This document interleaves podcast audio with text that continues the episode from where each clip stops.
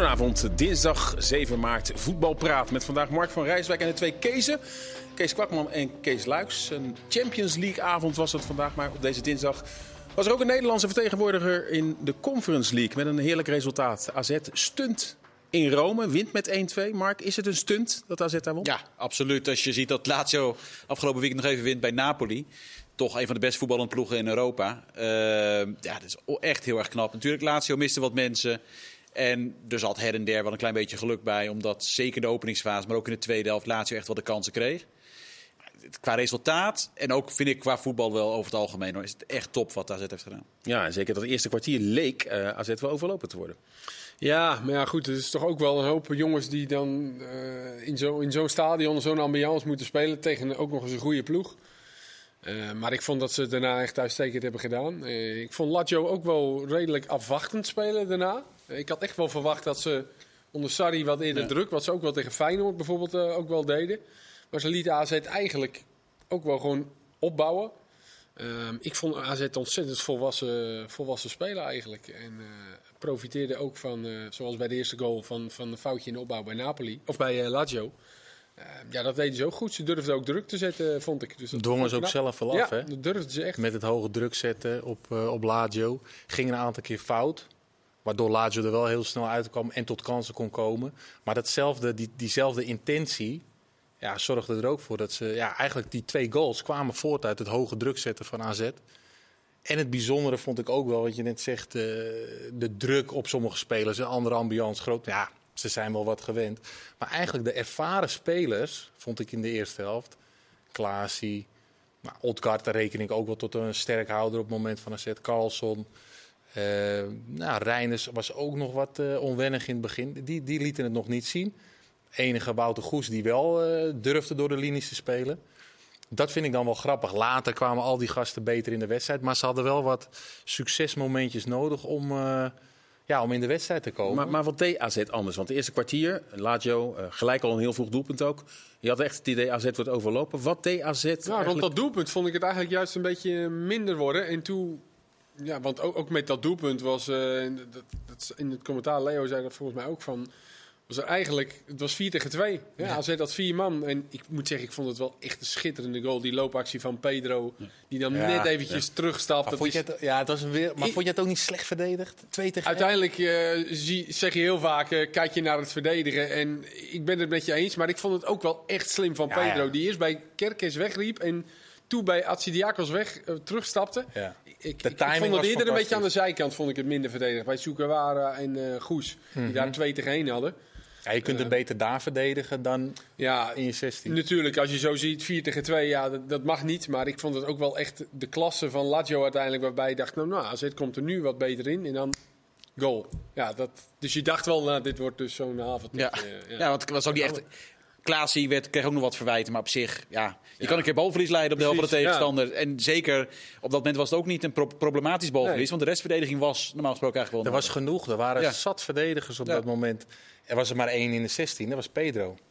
Ja, met 2 tegen 1. Ik denk in Italië vinden ze dit echt een schande. Ja, het lijkt misschien wel Kerkers ja, overgeven zo... als het ware, want dat, dat hij verwachtend Hatsidiakos oppikt. Maar dat ja. zo kan helemaal niet, op, volgens mij toch, op, op nee. zo'n moment. Dat kan Hatsidiakos helemaal niet... Uh, ja, het zijn ook geen doen. toevalsdoelpunten, hè? of, of doelpunten uit standaard situaties tegen geweldige uh, aanvallen eigenlijk. Ja, balverlies bij, bij Lazio waar die tweede uitkomt, maar ook die eerste met Reinders die inspeelt, Carlsen uh, Reinders was een geweldige goal van Pavlidis. was een fantastische actie. Hij pakt hem volgens mij, wint hij het duel... Hij zet uh, nou, een van hun sterspelers, Savic, opzij. Blijf rustig, blijf in balans, stuurt Carlson weg. Ja, en dan uh, Pavlidis die ja, echt op zijn manier, waarom hij de tweede seizoen zelfs veel zijn doelpunten maakt bij de eerste paal.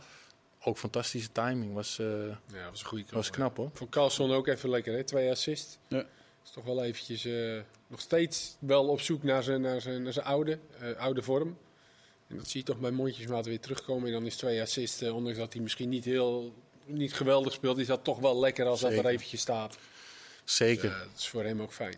En ook wel voor die gasten er zitten wel een aantal spelers bij die ja, zich in de kijker hebben kunnen spelen uh, voor de Serie A, denk ik. En Carlson is wel zo'n speler die, dat, hè, die daarop zal mikken, ja. denk ik.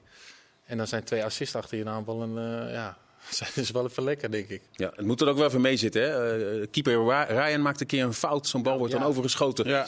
Eh, en nog wel wat kansen die er wel in hadden gekund. Ja, een paar keer in de, zeker in de tweede helft. Een paar echt grote kansen die dan net naast werden geschoten. Nou ja, goed, natuurlijk moet het meezitten. Want Lazio eh, is favoriet. En die gaan dus ook de meeste kans krijgen maar dat je op voorsprong komt. Maar uiteindelijk, zeker in de echte slotfase... Die, die extra tijd, maar ook de paar minuten ervoor had ik nog niet direct het gevoel van... oh, die 2-2 gaat nog vallen. AZ deed dat wel goed. Van Bredero die dan inkomt, dan nog een vrije trap heel slim verdient. Eh, Weer denk ik ook. Weer denk ik ook goed. Ja, ik vond Eh, hun slotoffensief ook niet echt nee, overtuigend. eh. Daarom. Ik Nee. Pavlidis trouwens, die hebben we nog niet eens echt verder genoemd. Maar die was, wat je zegt, wat deden ze anders? Dat gaf Jansen na afloop aan. Pavlidis, die stond te diep. Ja. En, de, en die moest zich veel meer aankomen bieden. Af en toe kwam Mijnans dan in de spits. Kreeg Mijnans ook nog een kans uit natuurlijk, eh, die die uiteindelijk op de paal schoot. Ja.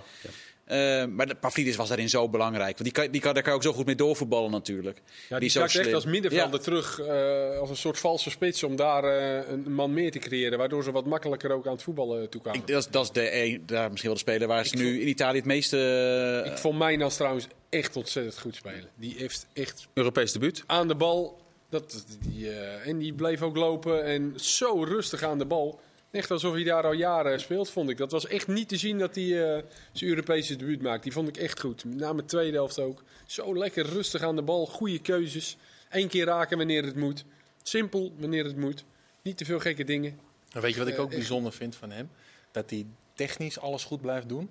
Maar hij spaart zichzelf ook niet in het vuile loopwerk. Nee, zeker niet. Nee. Hij is Conditioneel ook. Conditioneel. eh, hij is de eerste die het, het, het signaal geeft van, van druk geven. Ja, dat je, dat je technisch en dan technisch alles goed kan blijven uitvoeren. Volgens mij is dat de, dat de crux. Maar heel veel gasten die denken vaak van nou, even een metertje minder. Dan kan ik met aan de bal alles goed blijven doen. Hij heeft een beetje, die, eh, een beetje dat laconieke natuurlijk. Een beetje de, de houding waarvan je dat misschien inderdaad van hem denkt. Maar dat, dat is niet het geval. Dus ja, die zal fysiek ook nog stappen gaan maken, denk ik. Dan eh, hebben ze dat toch wel weer goed gezien aanzetten. Ja, laten we eens inzoomen op uh, Tijani Reinders. Die een geweldige eerste seizoen zelf speelde. Misschien de laatste week in de competitie wat bleekjes. Vandaag geweldig. Uh, verdient hij misschien niet ook een keer een kans in de voorselectie van Oranje? Staat één AZ erbij. Terwijl AZ vandaag toch uh, speelt met uh, wind bij Lazio. Ja, ja, die voorselectie, er zitten 37 man in. Dus ja, Alleen Klaasie zit erbij. Nee, maar de, vra de, vraag is, zou die inderdaad moeten gaan spelen in het Nederlands elftal? Ja, of een avond in ieder geval in beeld komen. Nou, ik neem aan dat hij in beeld is. Uh, en voor spelen, maar goed, dat vind ik eigenlijk ook voor Wiever en Hartman. Ja, dat gaat allemaal wel heel snel. Ook voor Reinders, die het nu fantastisch doet, maar in zijn eerste seizoen. Dus hij zou er voor mij best een keer bij mogen, ook in die voorselectie. Maar ja, ik denk dat uh, Koeman, en dat merk je ook wel, die is niet voor niets dat hij eigenlijk de hele WK-selectie erbij heeft. Dat zal zijn kern vormen. En dan gaat hij rustig eens kijken wie van de nieuwe spelers aan kan haken en daarin mee kan uh, gaan. Maar, maar op dit podium is... kan je wel laten zien. De komende weken dus. Ja, klopt. Maar goed, dan moet hij dat ook in de toppers in Nederland laten zien. En dat doet hij ook niet altijd nog. Dat, dat, en dat zei Jansen terecht ook vandaag. Uh, hij was echt goed vandaag. Maar Jansen, hij, hij, kan nog zoveel beter. Hij kan nog dominanter zijn. En dat is in Nederland, tegen Feyenoord bijvoorbeeld natuurlijk ook. Dat, hij kan nog veel meer, veel constanter uh, dan wat hij af en toe laat zien. En je weet toch ook niet precies hoe, uh, wie Koeman voor welke positie nou wil hebben. Dat blijft toch een beetje, nou, dat gaan we straks wel zien.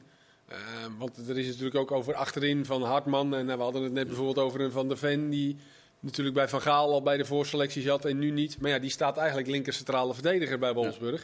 Ja, ja Hartman is gewoon linksback. Dus ja, dan heb je ook, ja, die, die één speelt in de Bundesliga en, en die net pas in de eredivisie. En dat is met Wiever eigenlijk ook. Ja, die, die speelt nu net een aantal wedstrijden. Reinders deed het vorig jaar ook al goed. Dan zeg je misschien wel, nou, Reinders verdient het misschien wel meer. Maar ja, hoe ziet die Wiever, hoe ziet die Reinders? Dat blijft toch altijd een beetje lastig voor ons om dat uh, van tevoren te bepalen. En dat weet eigenlijk alleen Koeman.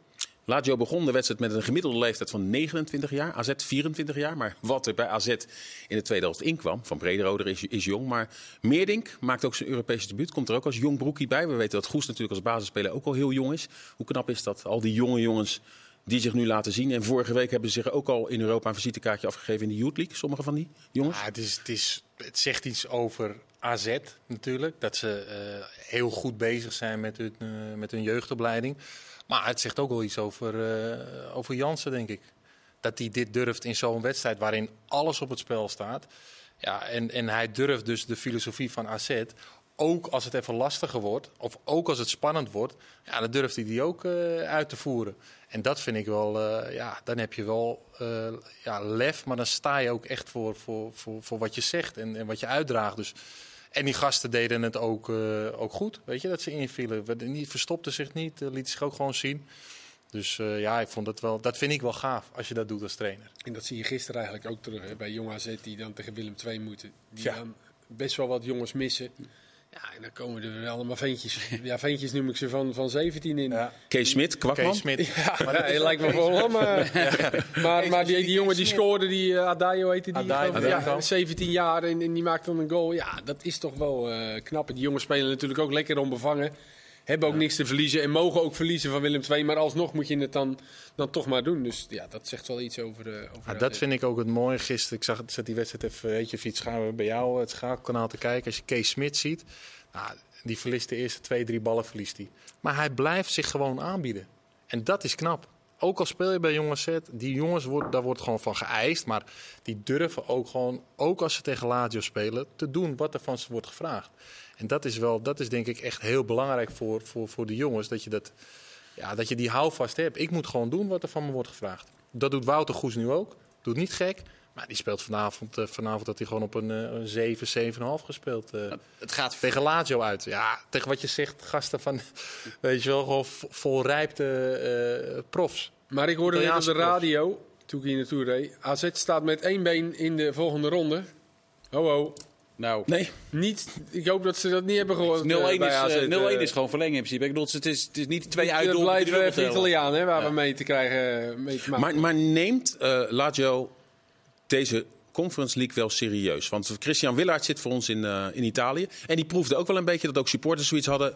Champions League is veel belangrijker, competitie is veel Ze hebben belangrijker. Roma toch volgende Ja. week volgens mij. Ze hebben Roma ook volgende week. En eh, aangezien AS Roma natuurlijk via Feyenoord vorig jaar die Conference League won, was er ook bij Lazio een beetje een sfeertje zo van, joh, die beker vinden we helemaal niet interessant. En nou willen ze dus niet ineens uitstralen dat ze hem wel heel erg interessant vinden. Dus ja, Ja. ja met andere... Ja, maar, maar, ja, nou ja, volgens mij staat zo, ze hadden wel wat wissels. Maar Immobile die kon, gewoon- kon niet spelen. En er waren nog een paar blessures. Eh, de vraag is inderdaad wel wat ze volgende week gaan doen. Want ga je vol... Ze zullen er al, dan moeten hun beste ploeg gaan spelen om in eh, Alkmaar te winnen natuurlijk. Of zeggen ze van nou, we doen het inderdaad. We gaan het proberen, maar niet ten koste van alles. Want we hebben Roma Ja, een eh, paar dagen later, hè? een paar dagen later. Dus dat zou een voordeel voor AZ kunnen zijn. Maar het is te makkelijk om te zeggen, ah, Lazio neemt het niet serieus. Dat, dat geloof ik niet. Juist, ju- juist omdat ze bij AS Roma denk ik ook hebben gezien... eh, hoe, wat voor feest het oplevert. Hetzelfde als een beetje wat we in Nederland met het bekertoernooi hebben. Eh, ja, zoveel, voor zoveel prijzen kan je niet winnen. Lazio kan ook niet zo heel veel prijzen winnen in een seizoen. Kampioen worden ze niet. Eh, de beker, die winnen ze nog wel eens. Maar dan heb je, en dit. Dat is toch voor de supporters fantastisch. Waarom zou, waarom zou je dit niet serieus nemen? Er is geen enkele reden voor. En eh, de opstelling was weliswaar een mix.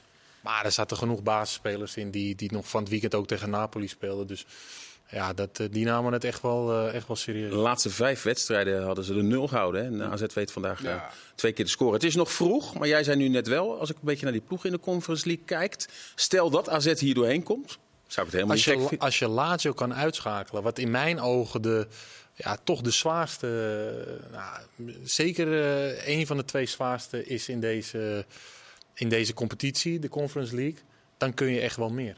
En eh, ja, goed, de West Ham zit er nog in, Villarreal. Ja, maar goed, ook Nice is nummer 7 volgens mij in Frankrijk. Ja, die moet je dan toch ook. d- er zijn wel mogelijkheden. Ja, ik geloof ook wat ik net al aangeef. Als je bij AZ weet iedere speler gewoon heel goed wat hij moet doen. En daar word je gewoon op afgerekend. En dat is niet eh, iets heel, heel spannends, maar dat zijn gewoon duidelijke teamtaken. En ja, daarmee kun je van Lazio winnen vandaag. En door een goede teamdiscipline. Villarreal en Ja. eh, hebben we nog meer? Ja, West Ham zit er ook niet echt West lekker in natuurlijk. Nee, in de maar, nee, maar ja, Premier League, maar in- dat is... dat gaat in de Europa League of in de Conference League Ja. juist wel wat aardiger. Maar wat wel, je zei net inderdaad over die belofte. Wat wel grappig is, hoe AZ dat aanpakt. Dat is nou, die doen eigenlijk nooit iemand van het eerste die er nog mee gaat voetballen. Dus echt heel af. heel tegen, af de, tegen die jonge teams Ja. ook vaak. Precies, dus het is, het is echt eh, vanuit die ploeg. Dus die- Martens heeft gewoon zijn echt zijn eigen ploeg. Eh, en die ontwikkeling die ze daardoor zetten. Het gaat vaak over de talenten van Ajax en PSV die dan in het Nederlands elftal komen en het daarover hebben. Maar AZ profiteert er zo enorm van dat ze eh, die spelers juist op die manier kunnen opleiden. En ik zie bijvoorbeeld bij Twente dat die nu een enorm probleem hebben. Want die jonge jongens daar, die, die maken amper minuten. Ja. En dat is echt een grote achterstand die een club als Twente heeft ten opzichte van AZ. Want wat kan je een speler van 20 nou bieden? Die nog niet bij het eerste zit. Of eh, de 20 gaan ze bij AZ zitten al vaak in het eerste, maar net daaronder. En de, de AZ heeft daar een enorme voorsprong mee. Ook op de concurrent die er dan net onder zouden zitten. Wat doe je met Waardoor die jongens ook wat langer bij AZ blijven. Misschien wel met Reinders als beste voorbeeld. En waar eh, Wiever en uh, Zerouki, of eh, Wiever in dit geval bijvoorbeeld bij Twente, ja, dan al zegt ja, Ja. sta ik dan op een bijveld. eh, nou, we hebben Wout Brama gehoord vorige week. Ja, dat wordt zijn, niet echt serieus genomen. Ja, nou ja, dan ga ik maar naar een andere club. maar dat zijn misschien wel de.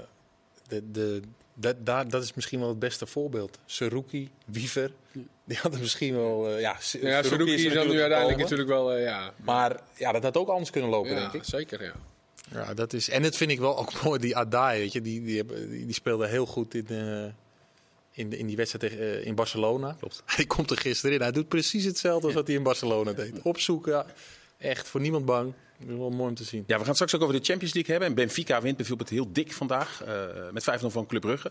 Eh, maar 5-1 hè, niet de doel. 5-1, doelpunt van. Björn Meijer, een Nederlandse speler. niet. Die het enige doelpunt eh, maakt. We gaan het straks over de Champions League hebben. Maar coëfficiënten eh, eh, race, daarin pakt AZ peperdure punten. Wat kan je daarover zeggen? Ehm, dat het eigenlijk niet uitmaakt wat. Ja, het maakt ook uit wat Benfica doet, maar die zijn nu door. Eh, maar het gaat vooral om wat Porto en Sporting doen. Als die worden uitgeschakeld in deze eh, Europese weken, dan is Nederland zeker van het boven Portugal blijven op de UEFA-ranking. Los van wat de Nederlandse clubs verder doen. Maar goed, AZ pakt nu natuurlijk nu ook alweer punten, misschien wel bonuspunten. Van wat Feyenoord gaat doen. Maar het ziet er gewoon heel goed uit. Omdat Benfica het, hoe goed ze ook spelen, niet in hun eentje kan. En eh, Sporting speelt tegen Arsenal, zeg ik uit mijn hoofd. En Ja. Porto heeft al verloren van Inter. Eh, dus als dat gaat zoals je een beetje hoopt en verwacht, dan ja, is de kans levensgroot. En dan hebben we twee ploegen direct in de Champions League en één in de voorronde van de Champions League. Na volgend seizoen. Er worden 24, 25, hè? Ja, dat Ja. Is voor dus, maar dan wordt dus volgend seizoen. eh, het is nu al spannend bovenin. Maar dan gaat volgend seizoen die derde plek. Ja, die wordt helemaal, want de AZ gaat daar ook vol voor natuurlijk. De derde plek is ook Champions League, weliswaar voorronde. Voorronde, ja. Maar dat wordt, ja, dus dat, dat wordt helemaal. eh, Stel nou dat Feyenoord Europa League wint, dan krijgen ze sowieso een Champions League ticket. Dan krijgen we helemaal een heel gek scenario. Ja. Maar dat is allemaal toekomstmuziek. Eh, Feyenoord speelt donderdag in de Conference League. In de Champions League eh, vandaag Chelsea tegen Borussia Dortmund. Wedstrijd zojuist afgelopen. 2-0 voor Chelsea. Chelsea gaat door. Eh, uiteindelijk eh, denk ik een verdiende zege voor Chelsea. Denk ik ook. Alleen jammer van de tweede goal. Dat het, Strafschop. eh, ja, nou ja, die discussie blijven, eh, die komt zo eh, af en toe in, in, een, in, in een paar weken. Danny Makkely was scheidsrechter. Ja, ik, ik had het gevoel dat, dat Makkely hem niet wilde geven. En dat hij daar stond en, en hij floot ook. Hij gaf hem ook in eerste instantie niet.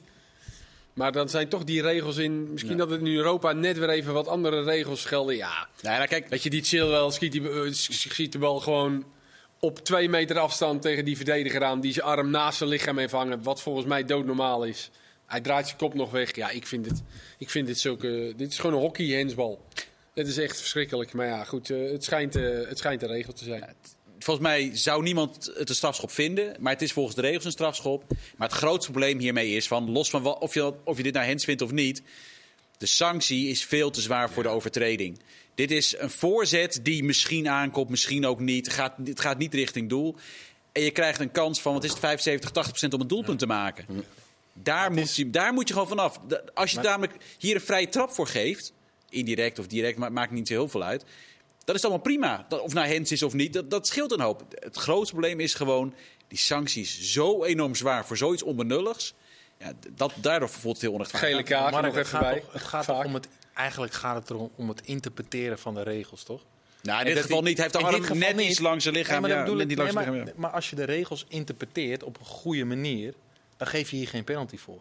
Ga je de regels heel strikt volgen, dan moet je een penalty geven. Ja. Maar al interpreteer je ze op een voetbalmanier, dan hoef je hier geen penalty voor. Nee, er ja, is nee, maar ooit dat is er dus, er is, dat, dat klopt helemaal, Kees. Maar er is ooit dus verzonnen door iemand dat dit een onnatuurlijke houding ja. is. Oh, dit wordt als een Dit onnatuurlijk... wordt als ja. een onnatuurlijke houding gezien. Dat je arm dus een stukje je van je lichaam. afhangt. Nee. En op het moment dat je je kop draait of een beweging maakt met je lichaam... De podcastkijkers. maar dat je dan je arm meedraait. Want dat gebeurt. Als je springt, dan ga je arm omhoog. En hoe vaak zie je... eh Bessie, Union Berlin. Springt, wordt de bal op zijn arm gekla- Ja. Ja, zijn arm gaat omhoog. Dat klopt als je beweegt. Ja, en er is dus, dus degene die dat ooit heeft verzonnen... Ja, die zal echt even bewegingswetenschappers eh, moeten gaan eh, raadplegen. Want het is normaal. Het is een natuurlijke houding als je armen bewegen. Als je springt of, of blokt of wat dan ook. Blijkbaar dan is- kan je gewoon als scheidsrechter nu zeggen, zoals Ma- Makkely... dit is doodnormale houding, Ja. geen penalty. Maar ja, dit is de regel nou eenmaal niet. Blijkbaar is nu tegenwoordig wordt als een natuurlijke houding gezien dat je je beide handen op je rug doet. Ja. En Ja, Van Dijk blijkbaar wordt het gek verklaard. Ja, nee, maar, maar, eh, dat is blijkbaar, dat is nu dus natuurlijk voor een verdediger. Ja, dat slaat helemaal nergens op. En dan wordt de strafschop genomen door Havertz, die mist. En dan wordt de strafschop opnieuw genomen. Omdat, wat was in eerste instantie niet duidelijk. Veel mensen dachten dat de keeper te vroeg bewoog. Maar jij zei gelijk al, nee, er lopen spelers te snel in. Ja, het gaat om, eh, want uiteindelijk komt het van de VAR. De VAR mag alleen ingrijpen bij te vroeg inlopen als de man die de bal speelt te vroeg is ingelopen. Dus stel de bal was rechtstreeks op de paal geschoten en rechtstreeks over de zijlijn gegaan, was er niks gebeurd, want niemand raakt verder die bal aan. Maar nu komt die bal bij een speler van Dortmund, die schiet hem weg. En dan gaat de VAR kijken, is die speler die de bal raakt, is die te vroeg ingelopen? Dat was hier zo. Hij stond zelfs nog buiten de 16. Dat maakt het helemaal opmerkwaardig. Maar hij stond binnen die, kwart, of die halve cirkel. En daar mag je ook niet in staan. Dus daar was, hij stond zelfs nog buiten de 16. Dus, dus hij haalt voordeel. hij haalt voordeel uit zijn te vroeg vroeg inlopen. En dan mag de VAR er wat van zeggen. En eh, moet hij worden overgenomen. Ja. En dan voelt het eh, voor Dortmund natuurlijk... Je hebt en zo'n penalty tegen, wat volgens de regels een penalty is. En het vroege inlopen bij iemand die eigenlijk nog buiten de 16 staat. Volgens de regels klopt alles wat Makkeli heeft gedaan. En toch voelt het volgens super mij, onrechtvaardig aan. Volgens mij baalde Makkeli er ook van. Die penalty Ja, dat-. Dat hij die penalty moest geven. ja. Dat ik denk ook, ik echt. Hij was ook niet, weet je, voor scheidsrechters heel gedecideerd. Ja, klopt. Strafschop. Ja. Hij dacht, ja, oké. Ja, Oké. Ja, zo leg je het echt een beetje. En ik begrijp het ook wel als scheidsrechter, dat je ervan baalde. Ja, hij wil ook een, een, een goede pot fluiten met, met mooi voetbal. En, ja, het, is, het voetbal is er ook niet bij gebaat bij dit soort beslissingen. Zulke kleine pietluttigheden en penalty geven. Maar Chelsea won hem uiteindelijk wel. eh, Wel verdiend, Zelf Ja, Geeft eh, Potter ook wel weer wat lucht. En, ehm, Ja, zo. Bij Dortmund Malen nog 14 minuten even erin gekomen. Haller nauwelijks gezien. We gaan straks ook nog eh, veel meer praten over die andere Champions League wedstrijden. Veel meer, want er is ook het een en ander vandaag bij Volendam gebeurd. Waar Wim Jonk uiteindelijk voor drie jaar heeft bijgetekend. En nog veel meer straks in voetbal praat. En dan gaan we het eh, misschien ook Eindelijk een beetje positief nieuws. positief nieuws, want Wim Jonk blijft. Ook wel eens leuk. Gaan we straks eh, Ja, en ze zijn weer goed samen. Alles is Helemaal goed. Gaan Europa in. Tot zometeen.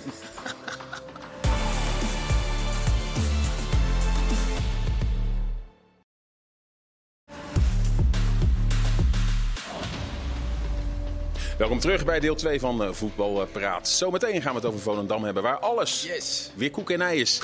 Waar eh, Volendam, wie weet, Europa wel ingaat. Maar laten we eerst het Europese voetbal van vanavond nog even af gaan ronden. We waren, Chelsea hebben we gehad. Dan gaan we naar die tweede wedstrijd in de Champions League van vanavond. Benfica, dat ja, eigenlijk makkelijk wint. Won al eerder bij Club Brugge met 2-0. Vandaag wordt het 5-1. Nog Nederlands inbrengen met een goal van Meijer. Ehm, ja, Wel de mooiste van de avond, denk Zo, ik wel, toch? Je zat wel lekker in, ja. die schoot de bal nog eventjes in de kruising. een keer binnenkantje. eh, ja. Maar wat viel jullie bij Benfica op? Is dat toch een, eh, een ploeg om rekening mee te houden in de de Champions League? machine, denk ik. Ja, dat is echt ongelooflijk. Ja. Zij en Napoli. Dat zijn, ja, maar dat is wel eh, superleuk. En dan, ik bedoel, de Club Brugge had- waren ze voor mij echt wel torenhoge favoriet. Ja, laat het dat straks maar zien. Juist tegen een eh, ploeg die grotere naam heeft, maar misschien wat minder georganiseerd is. Maar het PSG en Bayern gaan het allebei, wie er ook doorgaat, stel die lood tegen Benfica, die gaan het er heel moeilijk mee krijgen. Want die hebben allebei hun eigen problemen in de organisatie. Bij beide loopt het niet zo denderend. Ehm, ja, ik zie niet iemand zomaar even van Benfica winnen in de Champions League. Ik zeg niet dat ze hem uiteindelijk gaan winnen. Maar het gaat niet heel makkelijk worden om die ploeg uit te schakelen. Ja, we kennen natuurlijk uh, Smit nog van vorig jaar toen hij bij PSV zat. Wat doet hij nu anders met dit team qua voetbaltype? Waardoor dit zo'n geoliede machine is in Portugal? Nou, ik vind het in ieder geval uh, opmerkelijk dat ze ook echt veel doelpunten maken. Hè? Dat je, en, en qua goals tegen valt het ook in de competitie volgens mij. Uh, valt het mee? Ja, ik, uh, en, en ik vind het toch wel knap hoor. Als je dan al als trainer in een nieuw land komt waar je de taal niet spreekt. En andere competitie toch heel anders. En dat je zo start. Dan denk je op het begin nog, nou oké, okay, een start, dat kan misschien. Hè, dat het, uh, maar hij zou het gewoon vol. En ze laten het ook in, uh, in Europa zien. En weliswaar dan nu tegen een niet, niet de sterkste tegenstander in Europa. Maar nee, ik, eens. ik ben het helemaal goed, met Mark eens. Ik denk niet dat er veel... Ja, ik denk niet dat er veel clubs uh, Benfica willen loten. Echt niet.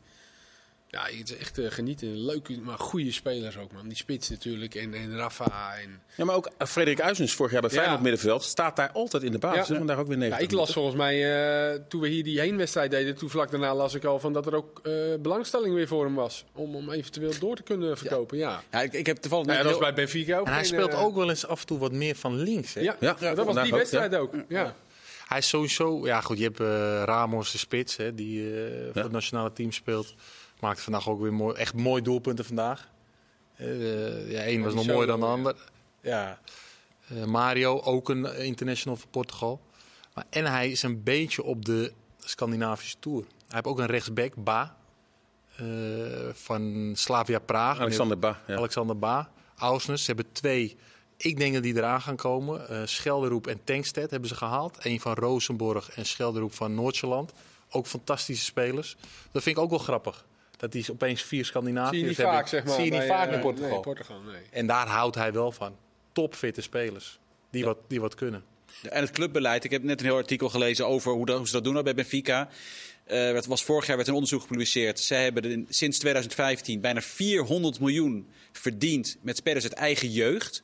En dan komen ze zo. Enzo Fernandes wordt dan bijvoorbeeld dus niet meegerekend, want die, die halen ze dan eh, eerst. En Ajax bijvoorbeeld die staat dan vierde met eh, ergens in de 200 miljoen. Die doet ook hartstikke goed. Maar Benfica staat met afstand bovenaan. Maar die hebben ook in Portugal gewoon vier andere jeugdopleidingen verspreid door het land neergezet.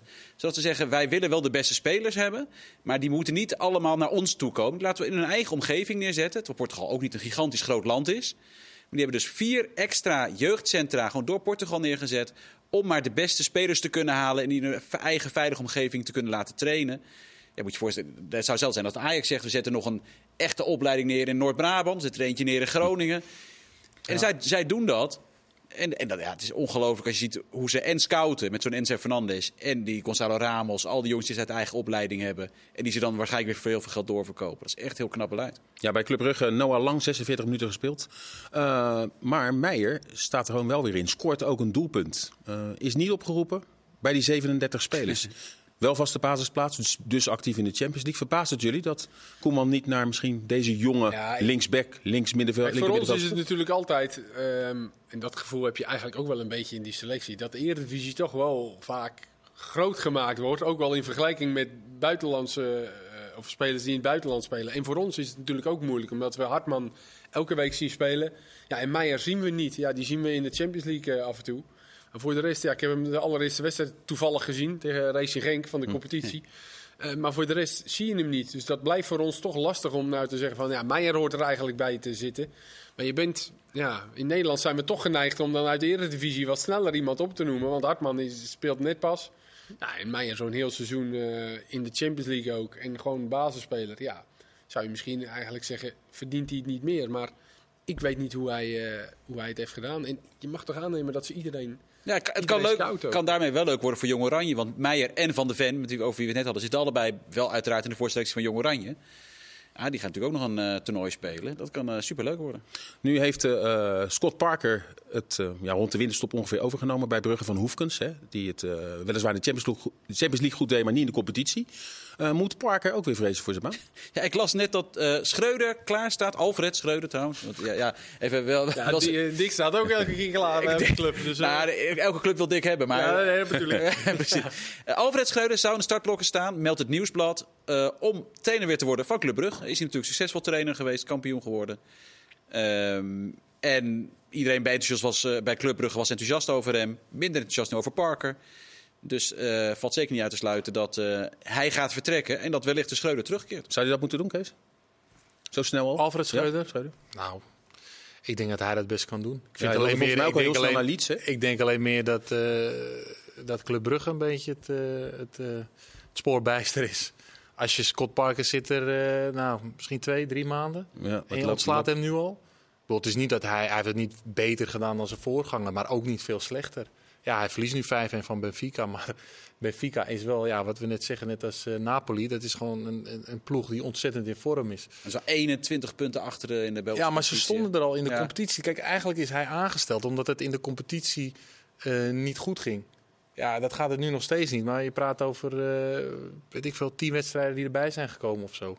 Maar ja, ik vind het echt ongelooflijk dat je nu alweer een, een, een trainer ontslaat. En ook nog eens een keer, ja, Scott Parker. Ik vind dat je daar niet, vind ik echt een legende.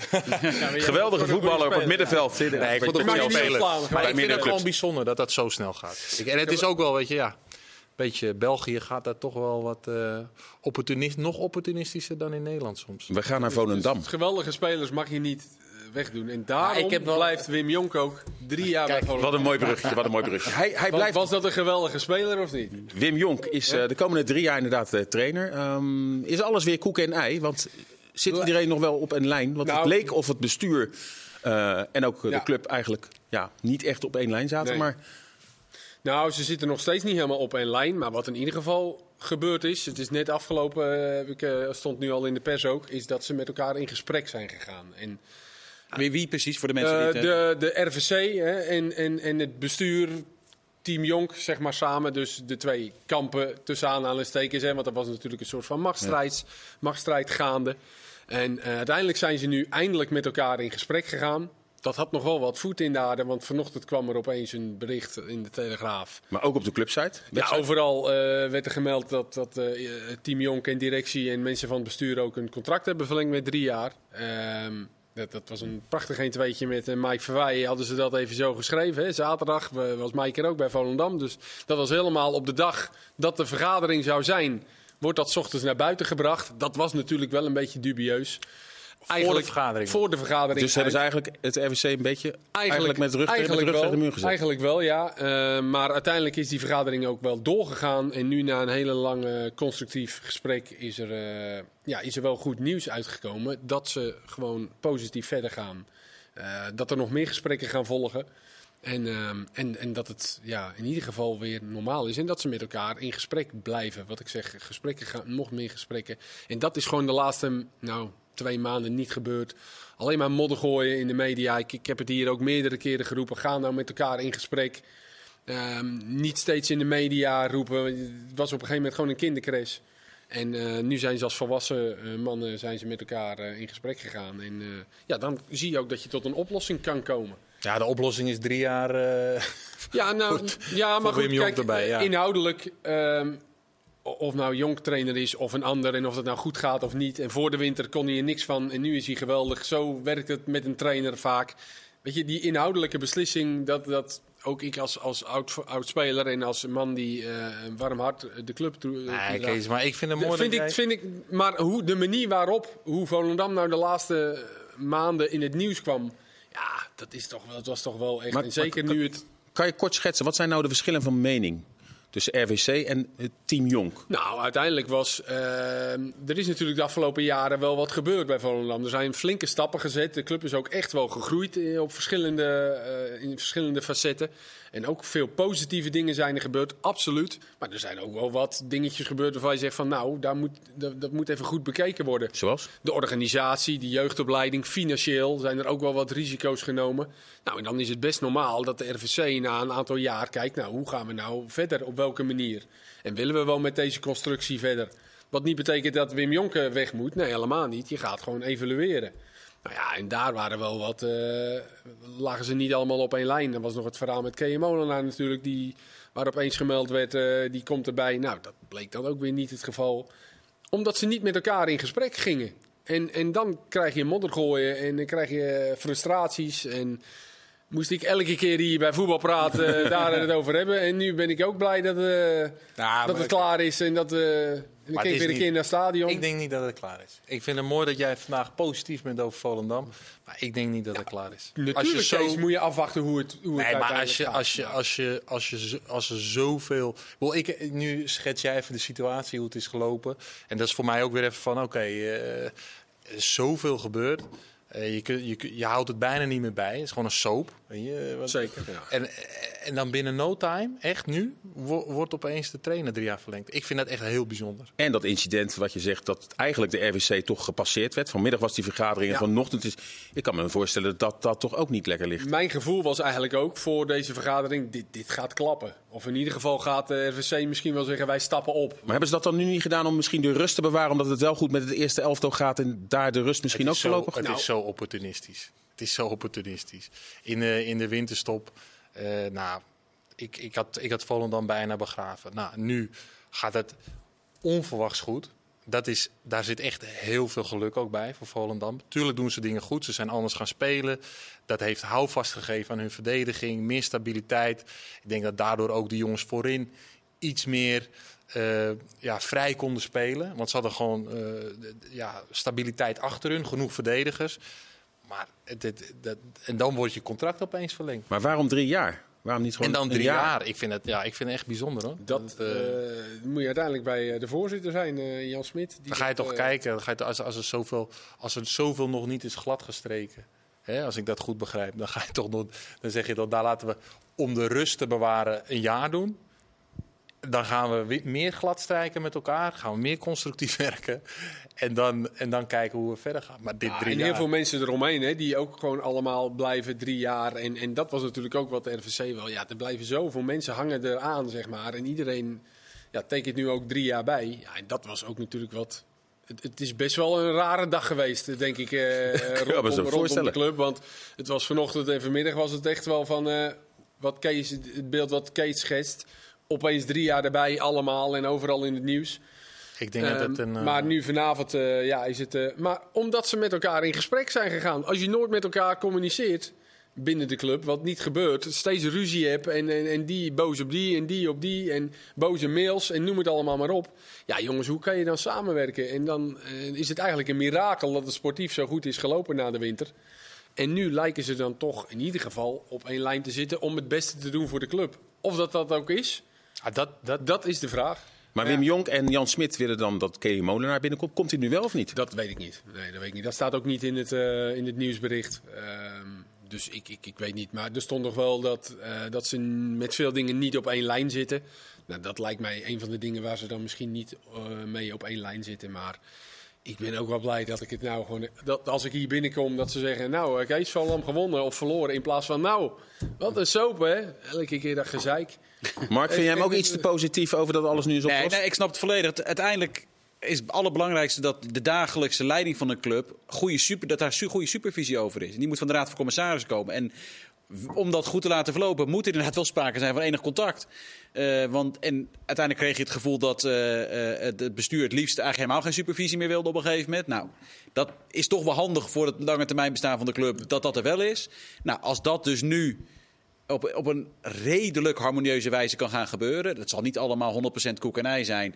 Maar er, is een, er gaat uiteindelijk een re- redelijk sterke RVC komen die supervisie kan houden. Ja, dat is het belang van Volendam. Dat is het allerbelangrijkste ook in het belang van Volendam. En dat zal toch iedereen ook moeten eh, erkennen. Het gaat uiteindelijk om een club en ook om het voorbestaan op de lange termijn van de club. En dan heb je beide nodig. Je hebt een sterk bestuur nodig, maar ook een sterke RVC die goed samen het belang van Volendam verdedigen, volgens mij. Gaan Volendam eh, gaan we eh, afsluiten. Want volgens mij kunnen we... een, Ik vind het wel heel bijzonder dat die selectie, dat ze zoveel resultaten hebben gehaald. op het moment dat de club gewoon in vuur en vlam staat. Hè? Normaal zeggen ja, er moet rust zijn. En, nou, er is absoluut geen rust geweest, maar wel resultaten. Ik Echt, soms denk ik van het is niet te voorspellen. Ja, ja Toch? dat is knap geweest. is Absoluut. knap, Ja, ja. ja. zeker. En komende zondag naar de Kuip, hè? Ja, ja Daar- daar, eindigt de, daar eindigt de voorzitter van de RVC mee. Dat hoe daar een nu, punt wordt hoe, hoe nu verder? Ja, zondag een punt in de Kuip. Nou ja, dat weet ik ook weer niet. dat is gaan- wel heel positief opeens. We gaan Volendam even afsluiten. Eh, Wout Weghorst ligt onder vuur eh, in Engeland. Bij met name de Manchester United fans. Kan je kort even uitleggen wa- wat er is gebeurd? dat wil ik misschien ook heel kort bespreken, want ik vind het stomzinnig. Eh, maar hij heeft vlak voor de wedstrijd bij het oplopen van het veld... heeft hij het bordje This is Anfield aangetikt. Nou, dat is een soort heilige schennis. Dat mogen van Klopp zelfs de spelers van Liverpool niet... voordat ze iets hebben gewonnen met de club. Als je iets hebt gewonnen met de club mag je dat bordje aantikken. En er kwamen er ook verhalen naar buiten dat hij vroeger ooit heeft gezegd... blijkbaar dat hij supporter zou zijn geweest van Liverpool. Dus dat is niet goed gevallen bij de Manchester United Eh, en hij heeft vandaag uitleg gegeven. Hij zei: eh, Ik was vroeger eh, fan van Twente. Verder niet. Ik heb het alleen maar even gedaan om Virgil van Dijk, die daar ook liep, een beetje te, te plagen, een beetje, een beetje op te naaien. En verder eigenlijk helemaal niks. Nou, volgens mij zijn we daarmee klaar. Ja, hij ligt onder vuur, met name dan ook onder zijn eigen fans. Heeft dat misschien ook met zijn voetbalkwaliteiten te maken? Die misschien, ondanks dat ze wonnen Over eh, opportunisme gesproken. ja, vorige joh. week in West Ham. voor eh, Manchester United, hè? Ja, nee, ja, vorige week eh, West Ham, eh, die, die, die, die FA Cup wedstrijd was het geloof ik. eh, ja, dan nog twee een assist en een half en dan is het geweldig. En nu 7-0, dan kan je er weer helemaal niks van. Maar het is wel grappig dat je, het heeft te maken met een cultuur die hij niet begrijpt. Ja, hij, hij, voor zijn gevoel doet hij niks verkeerd. Nee, een dolletje met, met, met Virgil van. Dijk. En volgens mij Virgil van Dijk tikt ook altijd die, eh, dat eh, clublogo aan. Voordat Nu hij heeft ook wel iets meer gewonnen daar hè, bij Liverpool. Nee, nee, nee, zeker. Maar eh, van daaruit komt dat grapje. Ja. Alleen hij beseft niet dat in Engeland dat gewoon, ja, dat, dat, dat zijn toch wel mensen met bepaalde ja, normen en waarden en manieren. Ja, dat is, ja, hoe zeg je dat? Die hebben gewoon hun, eh, hun, hun, hun historie, hun gebruiken. Dat doe je kennelijk daar niet. Nou ja, daar Ja, is het eventjes het- flink mee nat gegaan. bordje aanraken is gewoon respect voor de club, respect Ja. voor Anfield. This is Anfield. En het zou impliceren dat hij dus eigenlijk wel te veel liefde voelt voor om op Anfield te mogen voetballen. Terwijl dat, wat als Manchester United spelen natuurlijk eigenlijk niet past. Nou ja, goed. Ja, ik- Waarschijnlijk als het eh, 1-2 was geworden, denk ik dat niemand... En Dan denk- had niemand erover gevallen over het filmpje. Zullen we naar de Nederlandse Wout Weghorst gaan? Oftewel naar eh, Tobias Lauritsen. Ja. Speler van Sparta. Met een geweldige statistiek. 214 eh, gewonnen luchtduels heeft hij gewonnen. En als De je dan twee? naar de nummer 2 kijkt, is dat iets van 80 of zo. Dat is eh, Bas Dos, bijzonder. 79. Kan je altijd nog zeggen, Dos niet altijd gespeeld. Maar bijvoorbeeld de nummer 3 van Bognovic van eh, Heerenveen. Ook maar 70 gewonnen ja, ik- kopduels. En hij wint er gewoon 214. En ook En hij is een... Ja, ga verder. in Europa, als we naar alle competities kijken, dan staat hij ook ver eh, bovenaan. En ook de nummer twee is een schot. Nou, zou je niet verbazen in Schotland, met, met allemaal hoge ballen. Maar ja, dat hij dus in Nederland zoveel kopduels wint. We kunnen ook wel stellen dat Sparta dus best wel vaak de lange bal speelt. Brit speelt op zijn Brits. ja, maar, En dat, wel- doen- dat hey. doen ze ook, hè? maar ze hebben ook gelijk. Hè? Want, eh, en Olij heeft een hele goede trap trouwens. Die legt de bal heel vaak net een beetje voor hem. Dus niet te hoog dat, hij dan, dat het voor de verdediger makkelijker wordt. Nee, die legt hem juist een beetje vallend balletje. Zodat Laurits hem ook dan kan verlengen of terugleggen. Dus dat, dat is, is echt een speelstijl die Sparta ook heeft. Ja, en ze zijn nog gek als ze het niet doen. Ja. Nou, het is al, ik, ik- tegen Excelsior, ik was bij Excelsior Sparta, na die 2-1. Bijna een kopie van hoe Sparta thuis scoorde tegen Excelsior. En Dijkhuizen was na afloop ook woedend. De hele week hebben ze het over één ding gehad. Ze spelen de lange bal op Lauritsen. Die verlengt en er komen de lopende mensen omheen. En niemand bij Excelsior stond op te letten. Dat was echt verbijsterend. Dat hoorde je niet terug in jouw commentaar. Nee, nee, nee, nee. Ik, ik was niet verbaasd inderdaad. Nee. Maar wat ik het ook grappig vind, hij is nu 25. En heel veel, als er wordt gescout in Scandinavië, dan gaan we toch op zoek naar die ene 17, 18-jarige, dat supertalent, die je met winst kan doorverkopen. Je Zijn kan clubs- ook best wel eens een halverwege de 20 gaan scouten. Dan sta je er namelijk sneller en dan heb je er meer aan. Dan wanneer je alleen maar spelers hebt die toch nog even drie kwart jaar moeten wennen voordat ze überhaupt een keer kunnen gaan presteren. Die Lauritsen die heeft natuurlijk vanaf het begin af aan gestaan.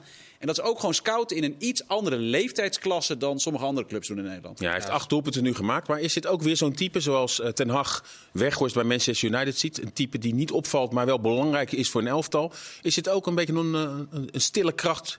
Waar, en, en misschien wel de reden waarom Sparta zo'n goed jaar heeft? Ja, want ook met zijn voeten vind ik hem, vind ik hem echt goed. En echt goed in functioneel. Die eerste goal ook, hè, dat is ook zo'n vallend balletje op hem. En die legt hij precies goed af. En hij loopt ook door om de voorzet te geven daarna. Dus ook met zijn voeten is hij gewoon goed zat. Dat, hij doet precies wat hij eh, moet doen. En als je hem op de goede manier gebruikt. Ja, Stijn heeft daar ook wel ervaring mee. Hè. Bij VVV had hij natuurlijk ook altijd zeuntjes die, waar hij dat eh, deed. En daarna met Opoku wisten hij dat om. Maar met name zeuntjes ook. Die, die, dat deed hij echt goed, hoe hij die liet functioneren. En nu met Lauritsen doet hij dat ook. En, ja. Het knappe is dat het een aanvaller is. Die dus, hij staat met een straatlengte voor, voor qua gewone kopduels. Maar het is voor een verdediger veel makkelijker om kopduels te winnen van een aanvaller dan een aanvaller van een verdediger. Want je komt als verdediger altijd naar voren lopen. En die aanvaller die moet naar achter lopen. Die heeft ook nog eens een keer de, de angst van een verdediger die hem in zijn nek eh, een beuk kan geven. Dus dat, ik bedoel, de nummer 2 en 3 zijn volgens mij eh, centrale verdedigers. lijst. verdedigers. En daarom Maar is het zou ook hij daar- belangrijk, Kees, wat ik net zeg, hoe, hoe Olij dan hoe vaak ook die bal geeft. Zeker. Want inderdaad, het is niet lekkerder dan dat je al ziet dat die bal Ja, te hard komt. En dat je hem gewoon tegen je op kan laten lopen, de spits. Maar als hij net even te zacht is, ja, dat is heel vervelend. Maar zou hij niet heel goed kunnen functioneren juist bij een topclub? Bij waar veel, nou, waar- nou, maakt niet bij een topclub. Waar hij Wordt heel veel Feyenoord genoemd, toch? Dan, eh, nee, waar hij heel veel voorzetten krijgt. Ik bedoel, bij Sparta eh, on- ontbeert het nog wel eens aan de juiste voorzetten. En bedoel, hij als- is ook Krooi. Oh, nou, als je die corners van Van Krooi zag. Ja, in, in deze wedstrijd. Maar hij is ook- wel, dat moeten we wel eventjes eh, melden, aanvallend eh, afwerkend koppen is bij hem nog wel een ja, dingetje. dat hoor. klopt, ja. Hij kan beter doorkoppen dan... eh, Hij Hij kan echt heel goed Er is dus werk aan de winkel voor eh, hem.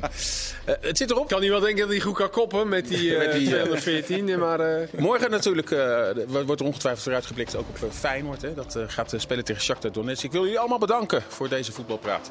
U thuis, maar ook de mannen aan tafel. Mark van Rijswijk en de twee Kezen. Dankjewel.